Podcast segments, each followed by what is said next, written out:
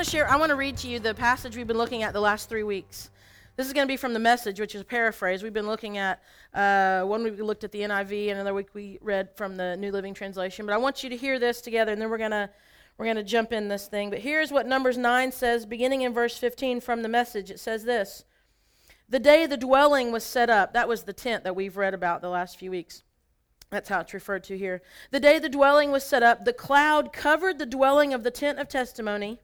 From sunset until daybreak, it was over the dwelling. It looked like fire. It was like that all the time. The cloud over the dwelling, and at night looking like fire. When the cloud lifted above the tent, the people of Israel marched out. And when the cloud descended, the people camped. The people of Israel marched at God's command and they camped at his command. As long as the cloud was over the dwelling, they camped. Even when the cloud over the dwelling even when the cloud hovered over the dwelling for many days, they honored God's command and wouldn't march. They stayed in camp, obedient to God's command, as long as the cloud was over the dwelling. But the moment God issued orders, they marched. If the cloud stayed from one, only from sunset to daybreak and then lifted at daybreak, they marched. Night or day, it made no difference. When the cloud lifted, they marched. It made no difference whether the cloud hovered the dwelling for two days or a month or a year. As long as the cloud was there, they were there. And when the cloud went up, they got up and marched. They camped at God's command and they marched at God's command. They lived obediently by God's orders as delivered by Moses. So here is this account of God's people who were following him wherever he led, following the cloud by day and the fire by night, and wherever it went, they went. We've been talking for the last three weeks about what it looks like to follow God, what it looks like to look for God, to see God, to recognize God, and then to follow after him. And we've talked about what that means, and and um, and so what I wanted to do today, and because is I just want to tell you my story. I want to tell you my story of how God led me um, how God showed up in my life and revealed himself in many ways like the cloud, in many ways like the pillar of fire. And, and I just want to share with you just my story because one of the things I've heard and one of the things I hear anytime I talk about following God um, or hearing God's voice, often what I hear from people say is, I've never heard. I've never heard God's voice before. What does it mean when you saw God? Or what does it mean when, when God told you to do something? What does that mean? I, I'm not sure if I've ever heard this. And so I want to share with you my story. And uh, I, but I need to tell you this a reminder of what I said, I think it was last week, is God never promises that He's going to, um, just because I tell you my story today, that this is how now He is going to show up in your life and how He's going to speak to you and He's going to do these things in your way. And there's no promise that He's going to to talk to me or lead me in the way tomorrow in the way I tell you how He's done it before for me. There's no guarantee in that. God is an immensely creative God. And so I just had to say that up front so you don't just write all these notes down and go, okay, God, you got to do what, how you did this with Shannon. So um, it all starts with, and, and I could really tell you a longer story, so I'm going to try, I really want to condense it because we have another service at 11. So, um, but it all starts really with um, someone that I knew who was a believer who was living a life, um, uh, trying to live a life that honored God. And I observed this, and I was not a believer. And we had a lot of conversations, and often the conversations would come back to something highly, very theological, where they would say something like, I don't know, it's just faith. And so, after several months of having this conversation with this friend, I went and I bought a Bible. I didn't own one. The only one I'd ever owned I had received when I was in high school, and it was still in the cellophane. Um, except uh, I'd gotten a dog, a puppy, a little Dalmatian puppy, and they love to chew things. Puppies like to chew things anyway. And she had ripped out pretty much. Um, now I would know from like the book of Acts on to the end. So she was not. She was an Old Testament kind of dog, I guess. Maybe maybe Jewish. I'm not sure. So. Um, so I really I didn't have I didn't have a Bible, so I had to go and actually buy one that was intact you know, from Genesis to Revelation. So I go and I buy a Bible. And um, I bring it home and I start to read this Bible. And, um, and I pretty much would just read it all the time. If I wasn't working, I was reading. And one day, as I was reading the Bible, and then I was having these conversations with my friend, but my pride kept me from telling my friend I'd gone to buy this Bible because I don't want to look like, you know, I don't know what I was. It was just pride. And so I'm reading the Bible, but then I'm asking questions, and she doesn't know I've bought a Bible. But so I'm reading and reading, and she's, in this time, she had been praying for me and had people praying for me. And so, I mean, this went on for a couple of weeks. I was just constantly reading. And I'm sitting in my bedroom one day, and I remember the day very much so because it was an important day. It was uh, April 15th, 1994, and I was sitting in my, in my house, sitting on the floor, leaning against my bed with my dog there with me. And I'm reading in the book of John, I'm pretty certain. And as I was reading, I heard, not out loud, not an audible voice, but I heard God speak to my spirit. And it was amazing. And actually, he asked me a question Shannon, he knows my name. Is this my word, or is this just a book that people wrote because they were afraid to die? Because that's what I thought the Bible was. Was a fictitious book.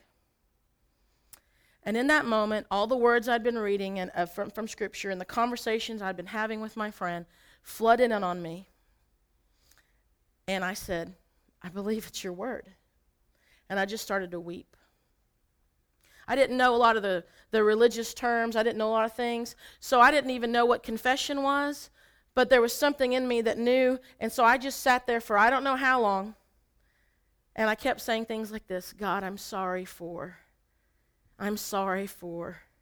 I wasn't saying, Lord, please forgive me. I didn't even know those words, but I was telling how sorry I was. To the point that it got it got to the point after such a long time that I said, and I'm sorry for the things I can't even remember that I know I'm supposed to be sorry for. And in that moment is when I know that what Jesus had done for me, I, I accepted. And I'd become a new person. Now, it took me about two weeks to fully comprehend what had happened. I finally gave in after months and months of invitation to go to church with my friend, um, and I wouldn't go. Um, that I, I went actually not to church, but they had this evening deal. It was an evangelistic thing. And I listened and I listened to this really good speaker, you know. And at the end, they did the would you please bow your heads and, and, and repeat after me. And as this guy led this prayer, I realized that the prayer he was leading us in was basically the same prayer that I had prayed in my bedroom, well, with my dog. And it was in that moment I knew for certain. I mean, I knew my life had changed, but at that point I knew I had, I had um, done what I'd heard people talk about for so long which was I'd given my life to Jesus Christ, and I let him have it. So it started there. Um, that's where it began. And after that, um, I started praying for people. Um, I have a younger sister. I started praying for her. I had a bunch of friends from college, sorority sisters, that we were all still living in the same town, and I started praying for them. Where I was working, I started praying for these coworkers, and and I was just praying that that they would have this this understanding, this revelation that I had just had. And and one day, as I was praying, sitting in my living room praying, um, I heard a voice that I'd heard on April 15th. So it was starting to become a familiar voice to me. Um, and I heard, keep praying for them, but bring them together and show, show them what you know. I didn't know very much, but I did. And so I called my sister, and, and she was a senior in high school, and I was out of college. And, and, and so she came and brought a few friends, and I called some of my sorority sisters, and they came, and some of our coworkers and came. And before we knew it, we were sitting in my tiny little living room in Oklahoma City on 42nd Street, and, and, and, um, and we were crowding my living room, and I was just basically reading some things from the New Testament and, and trying to share it with them. I was learning along with them. And during this time, I felt a sense that I was supposed to teach. Not teach in, in the way that I'm teaching now or the, in, in the profession I'm doing now. I thought the word teach meant go, you know, teach in school. And I had a degree in public relations and, and, advertising, and so I wasn't really accredited to, to teach. So I started praying about this, and I just felt every time I was, I just heard teach. I kept hearing the word teach, and so I would start to pursue things. Do I go back to college? Do I, do I go back and do I get a master's in education? What do I do? And every time I pursued something, Christian schools, non-Christian schools, whatever, the doors would be closed, whether it was financial or d- different things. Just the doors closed. I didn't do a whole lot of searching, but I did some and the doors just closed. Now, during this time, I feeling this, um, I'd been a Christian now for about probably um, eight months now, and I'm still feeling this desire to teach, and I'm going to work and doing my thing and having Bible study. And then, lo and behold, because of some re- recent acquaintances I'd made as Christians, um, I get this is this is just it's just amazing to me. I get two job offers to teach at Christian schools knowing that I don't have a degree in education, um, and they would pay for me to get my accreditation while I taught. And they were in two different cities. One was in Cincinnati and one was in Tampa. And so um, I was I was blown away. Um, and so for me, it started to be like, okay, I have a decision to make about which place I need to go. And so I set out to pray about this. God, which place do you want me to go? Lord, where, which place? Tampa, Cincinnati. Some of you are going, Tampa, it's not cold there. But I didn't, you know, God, where do you want me to go? I'll go. You know, just where, where, where. And now, now in the middle of these two offers, and this lasted for about a month, a month and a half, where I'm praying about this and I'm just, I'm reading in scripture and I'm, I'm being faithful to the other things I'd been doing, but I was just like, God, what? You know, show me. And and because I had heard so clearly so many times, you know, a few times before this, it seemed strange to me that I did not get an immediate answer, immediate um, sense in my spirit of what I was supposed to do. But I just kept on praying, and and in the middle of these two um, opportunities, my friend who had led me to Christ, uh, her and her family, they um, she had gotten engaged to a guy living in this tiny little town in the deep south called Valdosta in Lowndes County. And um, that's what it sounded like to me. And um, she was going to move to this little town and she was going to finish up uh, her college degree. She had taken a break from school and was going to go back. And she promised her dad if she got married that she would finish her degree. So she was going to do this. And um, now she had been praying for me about these two jobs, and she knew uh, where I was and what I was doing. And she had been kind of alongside of me through this and at the Bible studies. And, and, and so she knew that I did not have a peace about Tampa or Cincinnati. And so she throws out this crazy idea why don't you move to Valdosta in Lowndes County with me for a few months while you keep praying about what you're going to do? And you can help plan the wedding, and now I'll know somebody in this town because I don't know anybody. And my immediate response was no. I mean, it was resounding, and it was no. I mean, any of you ever been asked to follow your friend and their fiance somewhere? You're kind of like, no, like I'm not a tricycle. No, the third wheel is not happening here. And and so it was just no. Uh, it didn't make sense to even consider it. And so I keep searching and praying about these two cities and these job offers. And how it, and here's the deal. This is what started happening to me. This total complete feeling of uneasiness and tension and stress started to build up in my life. Um, to the point that I didn't want to sleep or eat, and those are two of my favorite things to do. And so I am just, I'm really, I'm just I, am stressed out. And up to this point, my track record with praying to God and hearing from Him have been quite good. And so I didn't understand. I just didn't understand. And, and I was at this breaking point and, and physically ill. And, and during this time, I was still going to work and doing the Bible study, and I was devouring books. I love to read. And I was reading this author, some of you may have heard of her, called Elisabeth Elliot. And in her book, she was writing about her husband, Jim who had been a missionary and who died very young while serving as a missionary in South America.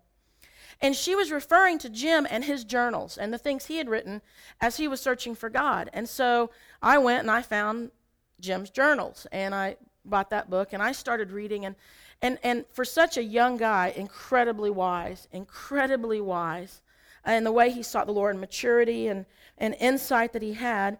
And he was basically in his journal, you, you could just tell he was journaling every day, starting from Genesis on through. And just about every day there was an entry from a chapter in, in the Bible.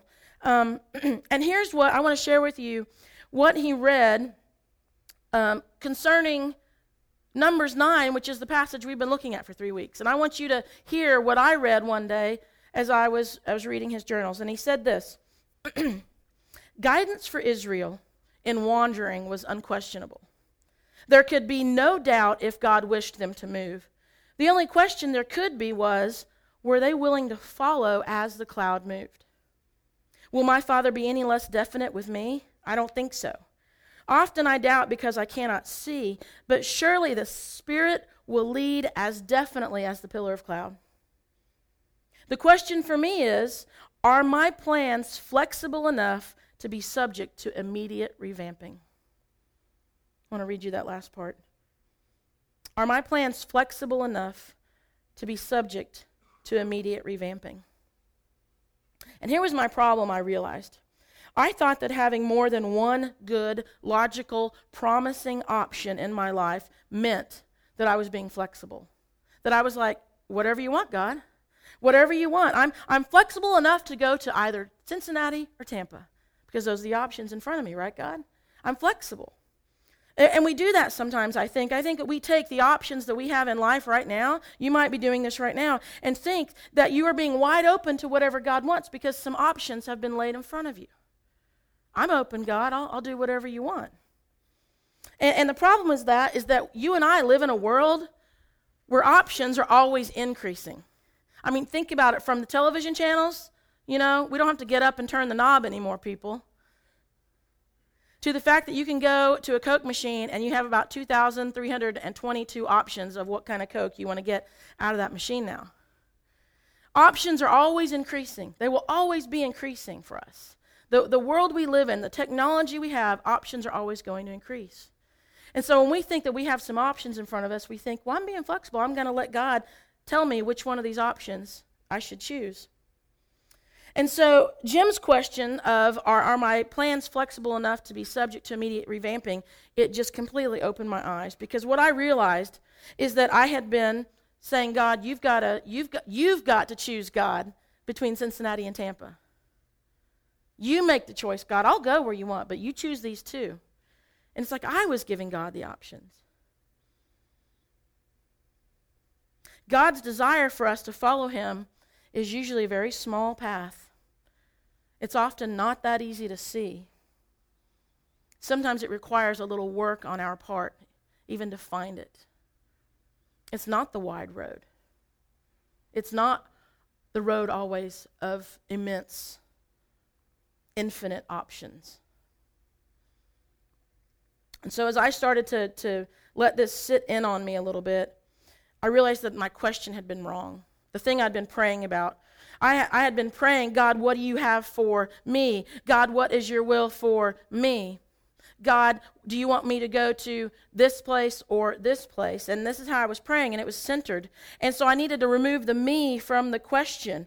And, it, and so I needed to start saying this God, what do you want? What do you want? God, um, where do you want me to go? I remove the options that I was giving him. Remove the me from the question. What is your will?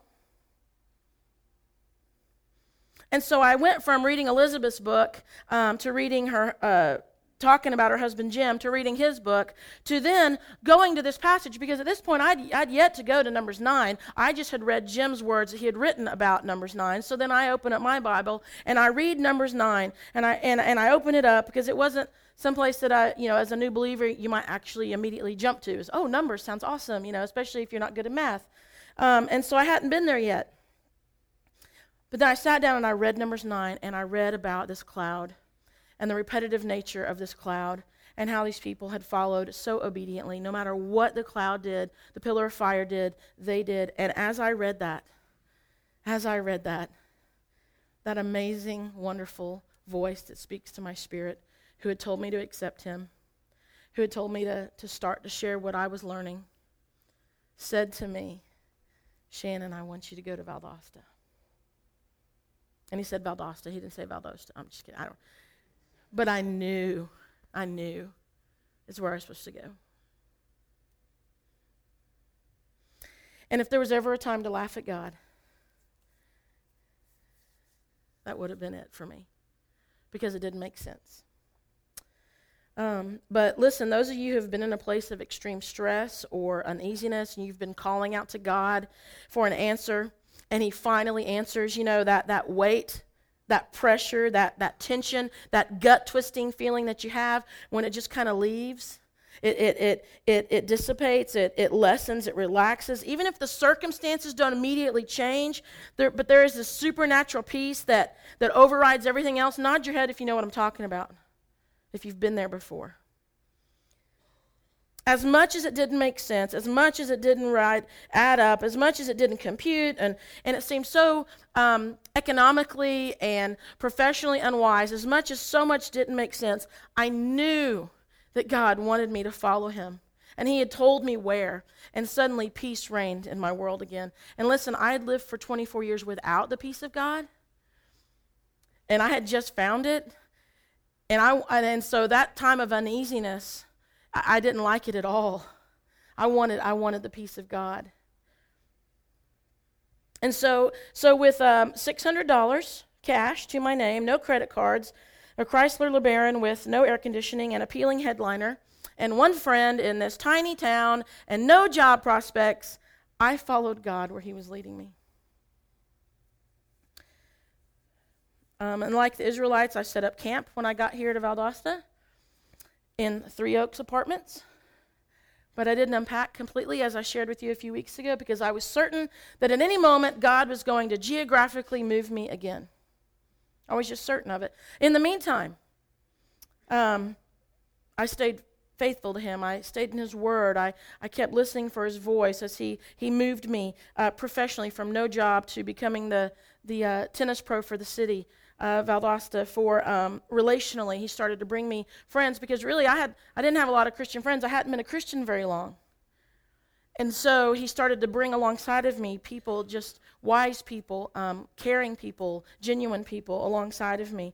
Um, and then, you know, through, you know, this was several years going on of doing this. And then uh, I, opportunity to serve in missions in, in Romania and spend time there. And I came back and I was ready to, to I was ready for God to take that cloud and move it to Eastern Europe. I was ready to go. And I was praying about that. And, and, and again, that wonderful voice that I had come to know said, Shannon, I want you to, what's in your heart to do in Romania? Because I was wanting to work with, with uh, kids who had been grown up in orphanages and were when it came time for them to go out at 17, they were put out in the street. And I just wanted to, to work with them. Um, and, um, and God told me, said, Shannon, um, I want you to take that, that passion that you have to help them, and I want you to start doing that here first. And so I thought that meant okay, well, I'll do that here for a little while, and then you'll let me go. And and so I started to be very intentional about about um, probably probably the you know it probably broke some sort of you know laws or something, but I was very intentional with my tennis students. You know, they knew who I was and who I belonged to. Um, and and through that, God started making opportunities for me to have Bible studies with my with my students. This is called being a chaplain, isn't it, Danny? Um, and and I started to do that. So I was just trying to be faithful what he was saying to do. And then one day I was praying and I was like, God, I'm open. I'm open. I really am. I'd learned to not give him the options. I'm open. And one day I get the phone call, as I mentioned a few weeks ago, from, from, the, from the minister of youth here at this church saying, Hey, this sounds out of the blue, I know, but would you be a part time middle school youth director? I said, This isn't, this isn't far, that far out in blue. It's, I've been praying about this. So I can say, yeah, I'll consider it. Yeah, I'll interview for it. Yeah, I'll talk to your, your people, your parents. And so I came on staff here, which led me to a point where I had to let go of tennis. And it would have been hard to do had I not known that it was what God wanted me to do. Um, to let go of your career, to go into something new. I couldn't have done it unless I knew I had that peace of God that I was learning with every with every major stage of my life to follow Him, and so I started to do that. And so then, um, you know, he to the point that uh, about in 2001, I'd been here now for uh, two years on staff, and and um, another small season, small came up where I had this uneasiness again and this, this weird feeling in my gut that just wasn't good. And you know why it was? Because a great godly man approached me and took me to lunch, lunch one day and said, Shannon, I just really feel like we need to start a new service in this church. I think there's an opportunity to minister to people in our community. And I said, It's never going to happen. but then that uneasiness came, that season of uneasiness, and I said, Well, hold on, I can't I, who am I to say no to that, whatever? And and and now here we are today. You know, and so I, I don't have time to tell you, but that voice of God told me what house to buy as I drove by it. And there wasn't a for sale sign in the yard. But I kept on driving, and I didn't even know the people that owned the house. I thought, no, no, it's got to be the other house down the street, which I was going to look at to buy. I mean, I heard, what about this house? Next day, drive down the street again to go look at that house. Guess what? For sale by owner in the house he had just told me about. God bless him. God told me I was going to marry Drew before he told Drew he was going to marry me. I've learned to hear this voice of God as I've sought after him, as I've, as I've been open to him. And I'm not standing here saying, I'm amazing. I'm standing here saying, and you can too. And you have to. And you will. This isn't theory that I've been talking about. This, this passage isn't just mumbo jumbo. It's not something that's just too good to be true. It's real. This is God's story in me. This is, this is God's story. How did I know? How did I know that it was God speaking to me? How did I know it was God leading me? And I think Jim Elliot's quote explains it well because I don't really know how to explain it. I, I can't give you an equation. But this is what he said in the quote I read to you earlier. He said this Surely the Spirit will lead as definitely as the pillar of cloud. And that's what he had been doing. His Spirit had been ministering to my spirit and leading me as surely as the pillar of cloud, as surely as that pillar of fire at night. I didn't have the visible cloud, I, but I sought the Lord, and, and He clearly led me time and again. And so verses started to become my my um, my foundation. Verses like Psalm 34 4. I sought the Lord and he answered me. He delivered me from all my fears. That, that very well known verse, but it was brand spanking new to me. Proverbs 3 5 and 6. Trust in the Lord with all your heart. Don't lean on your own understanding, but in all your ways, acknowledge him and he will direct your paths. Became my foundation. And with every step that I took, I knew that it was true. He was directing, He was leading. I needed to remove the options I was giving Him and trust Him. And these verses became my hope and promise. And if I seek the Lord, He will answer. If, if I'm afraid, He will bring me out from that. If it doesn't make sense, He will make it understandable. I can trust Him. This is what I was learning from His Word. I don't need to depend on myself for the answers. Thank God. And He will show me which path to take. So this is what I want for you.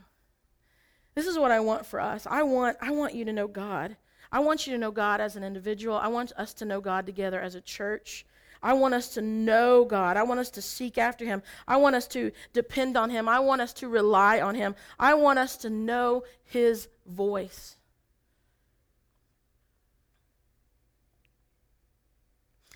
And then I want us to follow.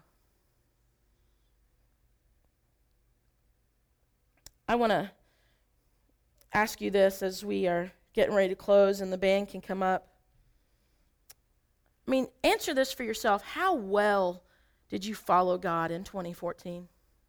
How, how well how, how well do you think you did with following God, with seeking after God, with, with seeking Him out with everything and listening her, for His voice and then obeying Him? How well did, did we do? I mean, did He did, did, did something happen that just makes us want to that just wants us to, to walk away or hide from him? Or, or you know, did, did something happen that encouraged us to follow him more? Or have you ever followed him? I think is a valid question. And I just want to encourage you to just seek after God. If you seek, he will find you. Be in his word. Allow Jesus Christ to I just, I would hope that you would more closely follow him than you ever have before. Our vision here at our church is, is big. We want to build disciples of Jesus and we want to impact our world and we want to grow in love. And as I have followed him, he has built me up. And he, I, in turn, I've been able to help build others up. And as I have followed him, that, that I hope that I have had an impact for his name in our world. And I want to help others do the same. And as I followed him, I have most certainly grown in his love. And I want to help you do that as well. I want to close with this prayer, St. Patrick. I just ask you to close your eyes and hear these words. I arise today through God's strength to pilot me, God's might to uphold me, God's wisdom to guide me, God's eye to look before me, God's ear to hear me, God's word to speak to me, God's hand to guard me. God's way to lie before me, God's shield to protect me, God's host to save me, afar and anear, alone or in a multitude. Christ, shield me today against wounding. Christ with me, Christ before me, Christ behind me, Christ in me, Christ beneath me, Christ above me, Christ on my right and Christ on my left. Christ when I lie down, Christ when I sit down, Christ in the heart of everyone who thinks of me, Christ in the mouth of everyone who speaks of me, Christ in the eye that sees me, Christ in the eye that hears me. Psalm 48:14 says this, "For this God is our God forever and ever. He will be our guide even to the end." God, will you be our guide today? Will you guide us to the people, to the places, to the circumstances, to the jobs, to the schools, to the relationships, and the decisions that will best glorify you and bring others into your amazing kingdom? In Jesus' name we pray. Amen.